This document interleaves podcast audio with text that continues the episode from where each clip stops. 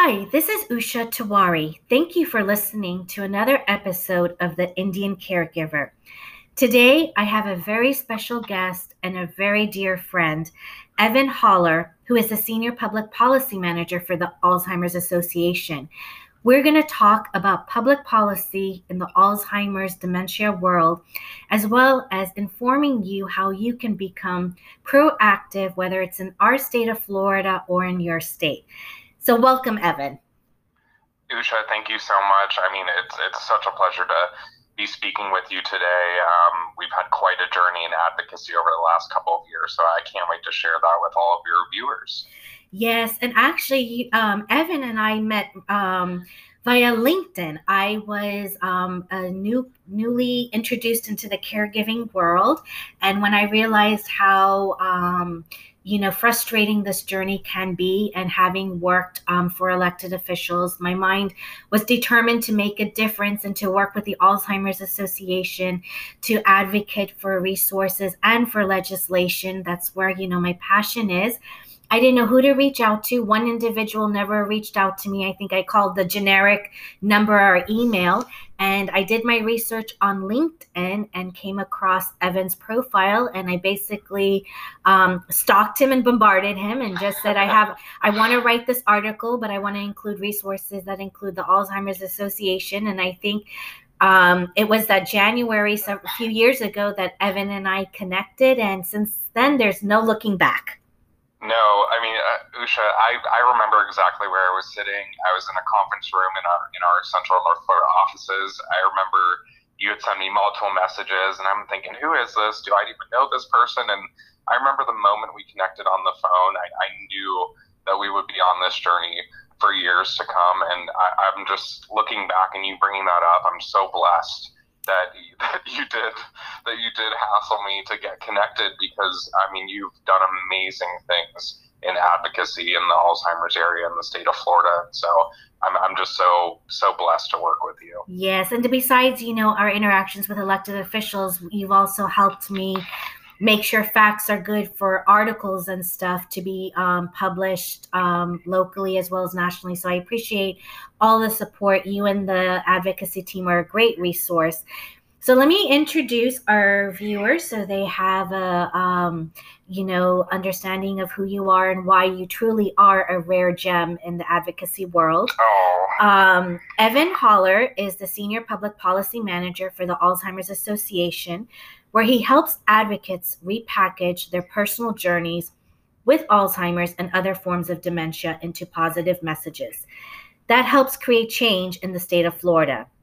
Evan works with advocates to help forge strong relationships with their state and federal elected officials to help educate them and raise awareness about how this disease greatly impacts constituents here in the Sunshine State of Florida. So let's get right to it because we have a lot of material to cover. Let Evan, let's talk about the Florida advocates, why they are special, and what we have accomplished. Yeah, no, it's a, it's a great. Uh, honestly, uh, first of all, the advocates and our volunteers in general are the heart and soul of the Alzheimer's Association. We're the largest voluntary healthcare organization dealing with Alzheimer's disease, um, and, and, and solely uh, fueled by our volunteers. So honestly, uh, we would be nothing without them. It's a true pleasure and honor to get to uh, work with advocates and volunteers on a daily basis. I, I just couldn't imagine doing anything else. So, um, why Florida is so important, and this is a great question because Florida is the second highest prevalent state across the country for Alzheimer's disease. We have 580,000 Floridians currently living with this disease, and that number is increasing uh, every single day. We're, like I said, the second highest prevalent state, right behind California. So Florida is ground zero for this public health epidemic. And it just presents very unique challenges for uh, a person living with Alzheimer's disease and their caregivers. So, uh, advocates in this state are incredibly valuable and incredibly important. And um, I just, I love, I love working with them and empowering them, just like you, Usha, to me with their elected officials, because one thing I, I wake up and remind myself every morning is if, if we're not advocating, you know, in a positive way to our elected officials about something we are, are affected by and deeply care about, then who will? So um, I, I, just I really love that you brought that up, and, and Florida is a very important state. Again, we have a, one of the largest aging populations in the state. So this this disease and, and you know the the effects that it, it kind of has on families um, across our state and across the country is not going anywhere.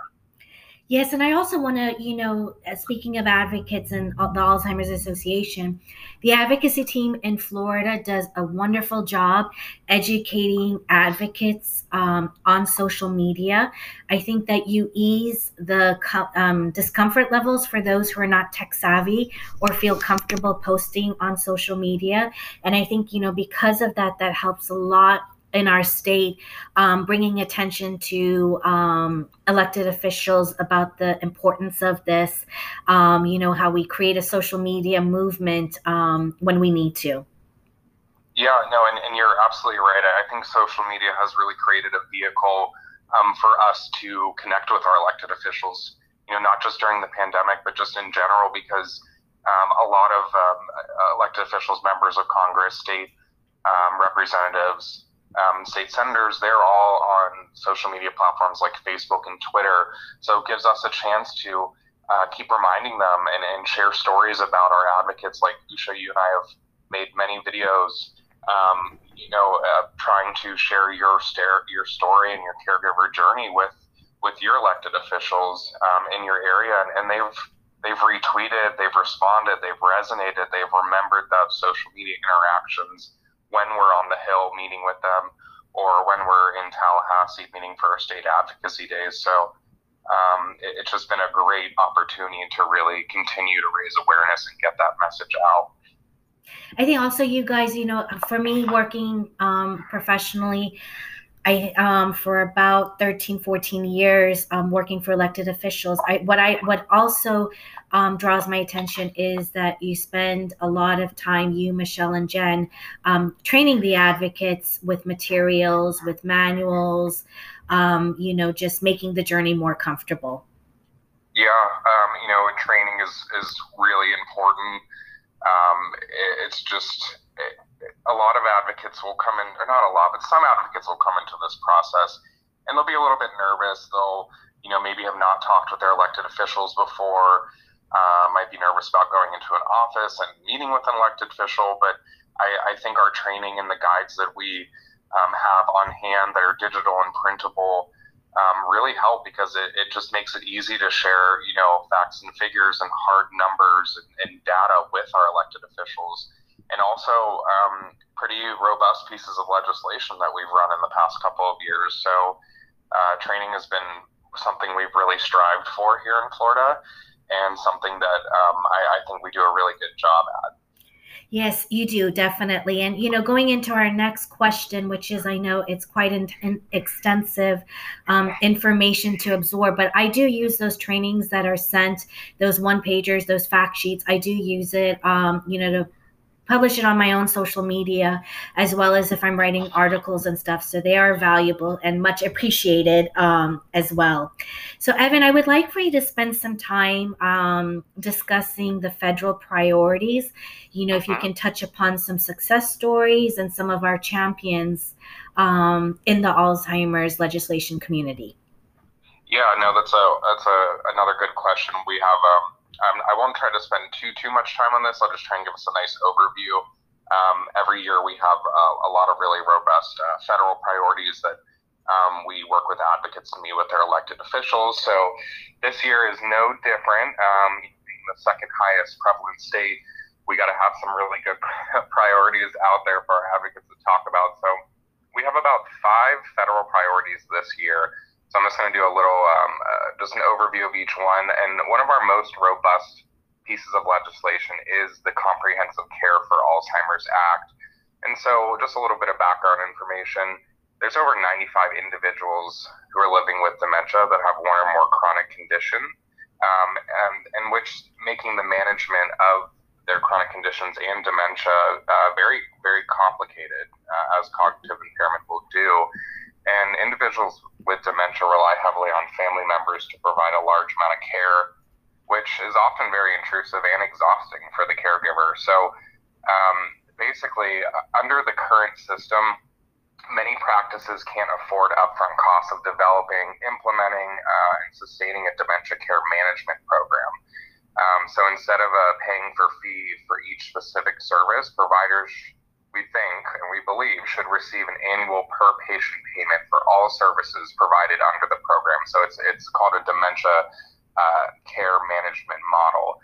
And, and this is a model that we use for cancer and uh, joint replacements and all that kind of stuff. That's really worked. It kind of it lumps everything in under one system and this structure allows dementia care management programs to be financially feasible for healthcare providers and practices, and especially for smaller practices and, and rural practices, which you know Florida is full of, um, and also inner city healthcare centers. So, um, so the structure for a dementia care management model would provide services such as the development of the dementia care plan, care coordination, and navigation, and, and also one of the most important things is the caregiver education and support um, you're you're a caregiver, Usha, so you know um, what the the burden, and I, I don't say burden in a negative way because we're caring for people that we love, but it, it's it's very hard. It's a it's a realistic job. burden. It's a realistic burden that can happen exactly. to anyone at any time. Exactly, it is a, anyone anyone who has a brain can get Alzheimer's disease. So uh, any one of us can be in this situation, and I know you and I both have, deal with this in our family. So under this uh, care management model, it's it's also ensuring patients have access to an interdisciplinary team of providers that have dementia care expertise, and also it reimburses providers through a capitated payment and incentive payment based on performance. So that's kind of our, our big, uh, really big, robust piece of legislation that we are, uh, you know, us and as policy managers and, and all the help from the advocates, I believe does a lot more in this realm um, are trying to push through the federal government right now. Mm-hmm. And then, um, so we have two other pieces of legislation. Like that was the big one, so I wanted to go a little bit more into that. Um, we have an Alzheimer's Caregiver Support Act. And another little bit more background on this, we found that nearly half of all caregivers who provide help to older adults do so for someone with Alzheimer's or another form of dementia. And in 2020, family members and friends of individuals living with dementia provided unpaid care valued at nearly $257 billion. That's billion with a B. That's a lot of money and a lot of time. And so, on average, and again, you know this, this might be a little bit lower, but on average, uh, each dementia caregiver today spends 20% more time providing care than a dementia caregiver did a decade ago. And I'm sure you can speak to that a little bit too, Usha. It is. And, you know, it's especially difficult for me because I work full time and take care of my mom. So, um, you know, finding that balance is very challenging. You know, it's just, it seems like time is never never on my side to do what I want to do as well as to make sure that my mom is comfortable. Yeah. Yeah, and and I mean, gosh, you do so much advocacy. I again, I, I know you you work really hard to find time for it. And so hopefully a piece of legislation like this Alzheimer's Caregiver Support Act, I mean, if it gets passed and signed into law, which we're, we're pretty confident in hoping that it will, it's going to provide grants for training, support services for families and unpaid caregivers of individuals who are, are living with the disease. And also, um, those who are eligible to receive the grants in the communities are like health centers, senior centers, state agencies, and then the uh, one of the important things about this is that at least 10% of the funding must go to those who serve caregivers in a medically underserved community. And as you know, Florida, Florida again is very rural. Um, there's a, it's a it's a big state, so there are a lot of medically underserved um, communities, little pockets of it here and there in the state. So I think this uh, Caregiver Support Act is going to be really crucial um, to helping individuals like yourself and and the over a million caregivers who are currently providing unpaid care um, in the state of Florida. So um, I know I know you advocated for this bill heavily when we were working in your elected officials' offices, and so I, I really appreciate all your support for that. So I'm going to move on to our our third um, and final piece of federal legislation for this congressional cycle, and this one I really love too because this is the um, the ENACT Act. Um, you know, in Congress, we love our acronym. So, um, the ENACT Act is um, the Equity in Neuroscience and Alzheimer's Clinical Trials Act. And a little bit more background on that. So we were looking at numbers. So in, in 2018, across all clinical drug trials, not just Alzheimer's, but um, uh, African American, Black communities represented only about 5% of trial participants, and Hispanic communities only represented about 1%, despite representing 13% and 18% of the population, respectively. Um, and, and that can be truer in Florida. You know, we have a very diverse demographic down here.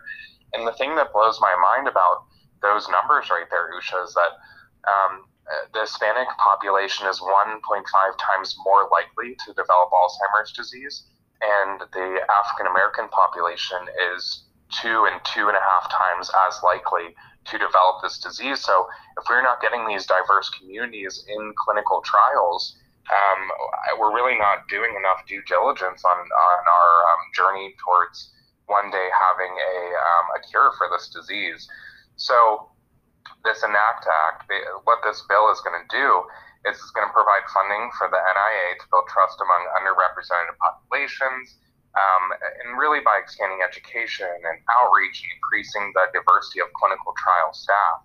It's also going to reduce the burden associated with participating in clinical trials. So things like funding new Alzheimer's disease research centers or ADRCs, as we call them, and also increasing the number of Alzheimer's clinical trials in areas with high concentrations of underrepresented populations. So making making these um, ADRCs more accessible so that um, our more diverse and underserved and underrepresented populations who we desperately need to get in these trials have a just easier time um, gaining access to them. And then the last thing that this bill is going to do, and I, I, don't say if it gets passed anymore, I'm going to say when it gets passed because I, I, have high confidence in, in this piece of legislation as well, is that it's going to require grant recipients to use community based engagement strategies in their outreach to underrepresented populations. So, again, trying to make clinical trials more accessible to all diverse populations who at times uh, and often are more affected by Alzheimer's disease. So those were our, our three uh, priority pieces of federal legislation this year. Um, there are just two appropriations requests we're working on. And of course, Usha, as you know, and every time we go into an elected official's office, um, we they sometimes will be like, "Oh, you're coming back to ask for more money for more research funding at the National Institutes of Health," and my answer is always, until we find uh, a cure for Alzheimer's disease, we're always going to come back asking Congress to continue to increase research funding um, at the National Institutes of Health. So uh, we we've been hitting some incredible um, research funding strides. We were about like about seven or eight years ago, about at 500 million or less in research funding at the National Institutes of Health, and we are way, way above the three billion dollar mark now.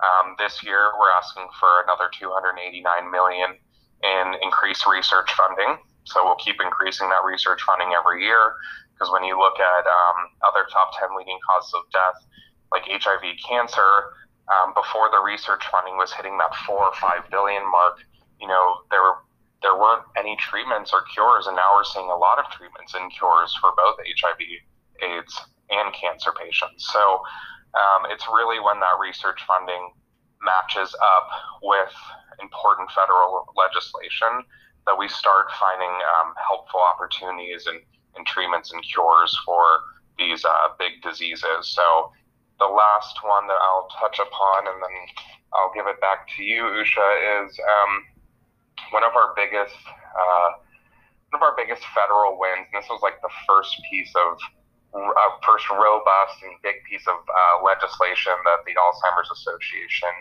um, established was the Bold Infrastructure for Alzheimer's Act, and and this was a, a huge piece of legislation that works with the CDC to um, create centers of excellence and provide opportunities for you know health departments to apply um, states to apply for grant opportunities so that they can um, create these centers of excellence and also um, be a, kind of an epicenter for raising awareness and disseminating information, just like we do for the flu season, but really tailored to Alzheimer's disease.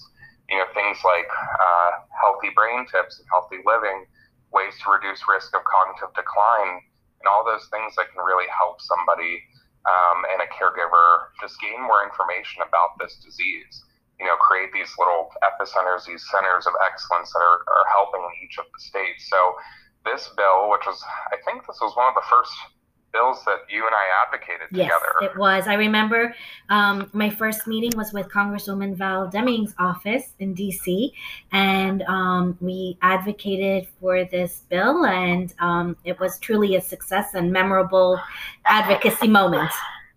Yeah, she, oh my gosh. Uh, speaking of a champion here, the Sunshine State, Congresswoman Demings has been a, uh, she has a personal connection to this disease, so she has has signed on to every piece of legislation, has supported every appropriations request, and has been inc- uh, incredible. And I remember when we were leaving that DC office um, before we even got back home to Florida. Um, she was already a, a, co-sponsor on the bill list before our, our plane even landed. So that was, uh, yes, you know, it's just it was moments like that where we realized that advocacy really works. You know, Usha. No, that's that's so true because that is one of my most memorable moments. Besides being in a room full with over 1,200 advocates from across the country being passionate about this, but no, Congresswoman Demings and you know um, most of the Central Florida delegation, they it's it's great to work with them because they do recognize the importance um, for for these pieces of legislation that we advocate for, and to just go back when you you know you did mention it because I have heard it several times when they see us with our purple sashes, they're like, oh no, these people are asking for more money. But you know, elected officials should keep it in perspective is that that money is an investment for the future. Because if they don't invest that money now, in awareness and in finding a cure and addressing the various health, you know, eh, issues associated with Alzheimer's disease, this is truly going to become a healthcare tsunami. So that's the reason why I'm even, you know, it's even more passionate to advocate for this because, you know, we can see the long term effects what this will have on the healthcare system it's you know can potentially cripple our healthcare system and you know um, economically as well because as caregivers we see it how you know our families um, those who are suffering with it change from day to day and it's you know really fascinating how the brain works. So you know um, hopefully you know i think that you know it's it's great that we've got the support that we do have and that we need and we just have to keep building it through advocacy. yeah, you know and, and and gosh i mean and, and since we built so much support through advocacy and this is and the one thing that i really like to explain to people which i don't really think i need to anymore but Alzheimer's disease affects everybody. This is mm-hmm. this is not a red issue. This is not a blue issue. But when you have both of those parties come together for a bipartisan issue, um, you know, red plus blue equals purple, and purple is the color of the Alzheimer's Association. So um, this is a bipartisan issue. This is something that members on both sides of the aisle are constantly working on with us. Um, we have amazing other champions. You know, Rep Demings is one of them. Also, Congressman Rutherford up here in the Jacksonville area has been a huge champion since day one. Has signed on to every piece of legislation. You know, is is uh, willing to work across the aisles to um, really work on bipartisan legislation, and I think that's really important in in today's. Uh, and I hate to say this word, but today's political climate, because we really need members to work across the aisles um, for for big top ten leading causes of death like this. Yeah, I think I think that's the reason why the Alzheimer's Association, the color purple, which also represents caregivers, is so powerful because this is one piece area of legislation where they agree um, agree on it. And another interesting, you know, I've noticed as I've been an advocate traveling to Tallahassee Washington D.C. these last few years, is that more and more individual elected officials has a direct cause to this disease, so they're able to relate to us and understand, which I didn't feel like it was there, you know, a few years ago. Uh, I love that you brought that up. That's actually so. Our first trip to DC, I think you and I were you were on my first trip together like four or five years ago, and uh, let's see. At first, when we were walking into those offices, I'd say about 30, 40 percent of the members actually needed us to explain what Alzheimer's disease was. needed needed advocates to share how their family members are impacted, and um, since we've been back, well, we were virtual this year because of the pandemic, but even even virtually, I, I remember us sitting on all of our our uh, meetings for federal offices, and we weren't explaining what Alzheimer's was anymore. They were before we even had a chance to speak, the, the members of Congress, almost all of them were sharing their personal stories. A friend that's been affected, a family member, with that they're a caregiver currently. So every year, even their um, staffer, even their staffer start opening up to us. Oh my gosh! I mean, I, I swear there's a there are staffers in every single mm-hmm. office who are like, "We love what you're doing." I my grandmother has Alzheimer's. You know, my mother's going through this, and so it's just it's it is scary to know that um, a lot of people are being more affected, but it also, I think, really cements in our hearts why we're doing this and why we're so passionate about it and why we're advocating.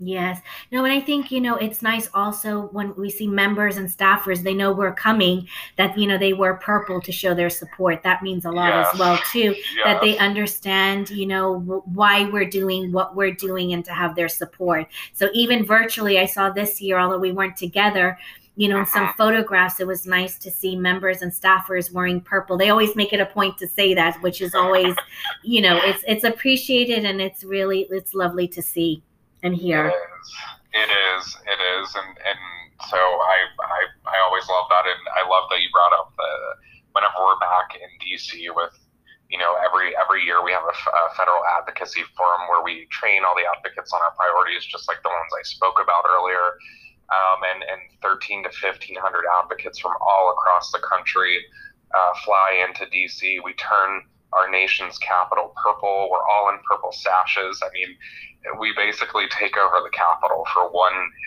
amazing and, and momentous hill day. And so they see the purple sashes and, and they know we're coming and we're fighting hard that day to get all of our priorities heard. So exactly. Um, well, you know, Evan, this is a very passionate subject for both of us, and I know there's a lot of information for our listeners to observe, and hopefully, will motivate them to become advocates.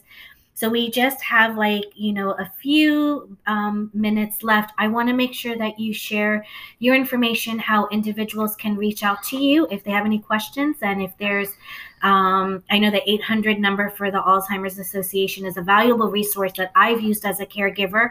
I highly recommend it. It is saved on my um, phone when I need it. So if you can just touch upon that, our final minute or so, please. Sure. Yeah. Um, so of course, any anytime we're uh, doing uh, kind of a podcast or anything like this, we always want to touch upon that uh, the Alzheimer's Association has a 24/7 uh, free uh, care helpline backed by dementia specialists. So this number is 800 272 3900. 800 272 3900 and like i said this this helpline is open day or night it's backed by dementia specialists. If you're feeling alone, if you if you're feeling overburdened, um, or if you just you just want to talk to somebody or, or listen to someone or learn about resources, really anything that you need um, when you need it the most is on that helpline. So please please call that when you need it the most, and it's free and it's always available. And and the dementia specialists who are on that helpline are just incredible, and and they just they love helping people. They love doing what they're doing. They're very good at it. Yes, and I would also encourage um, our listeners to take advantage on the Alzheimer's website um, alz.org, there's a lot of virtual programs that are available to um, individuals. That way, you know, it's an ongoing learning process, um, but they they do it with ease and very, um, you know, comfortably. So, and I will share Evan um, in in um, my notes your contact information as well as the. If you're on Facebook, I would encourage you to follow the Florida Advocacy page where you can get the latest news um, of the pieces of legislation in Florida and you know how you can become involved. So, Evan, I wanted to thank you so much for participating um, in this podcast episode. We planned this about six months ago and it finally um, happened. And I want to invite you again before the end of the year so we can also talk about some state um, policies as well as um, you know what the federal goals are and how we can recruit advocates so um, this is a very passionate um, subject matter for me and i'm so happy that you were able to participate Oh, Usha, it was it was such a pleasure, and, and yeah, we our, our team and myself would be more than happy to come back as as we're ramping up our state priorities here in Florida to speak a little bit about that in the next coming months. So, um, please, please let us know when we can do that. Um, and I just I'm again just so blessed to know you and be your friend and um, just be on this journey with you every single day. So thank you so much. No, thank you so much. Take care. Yep.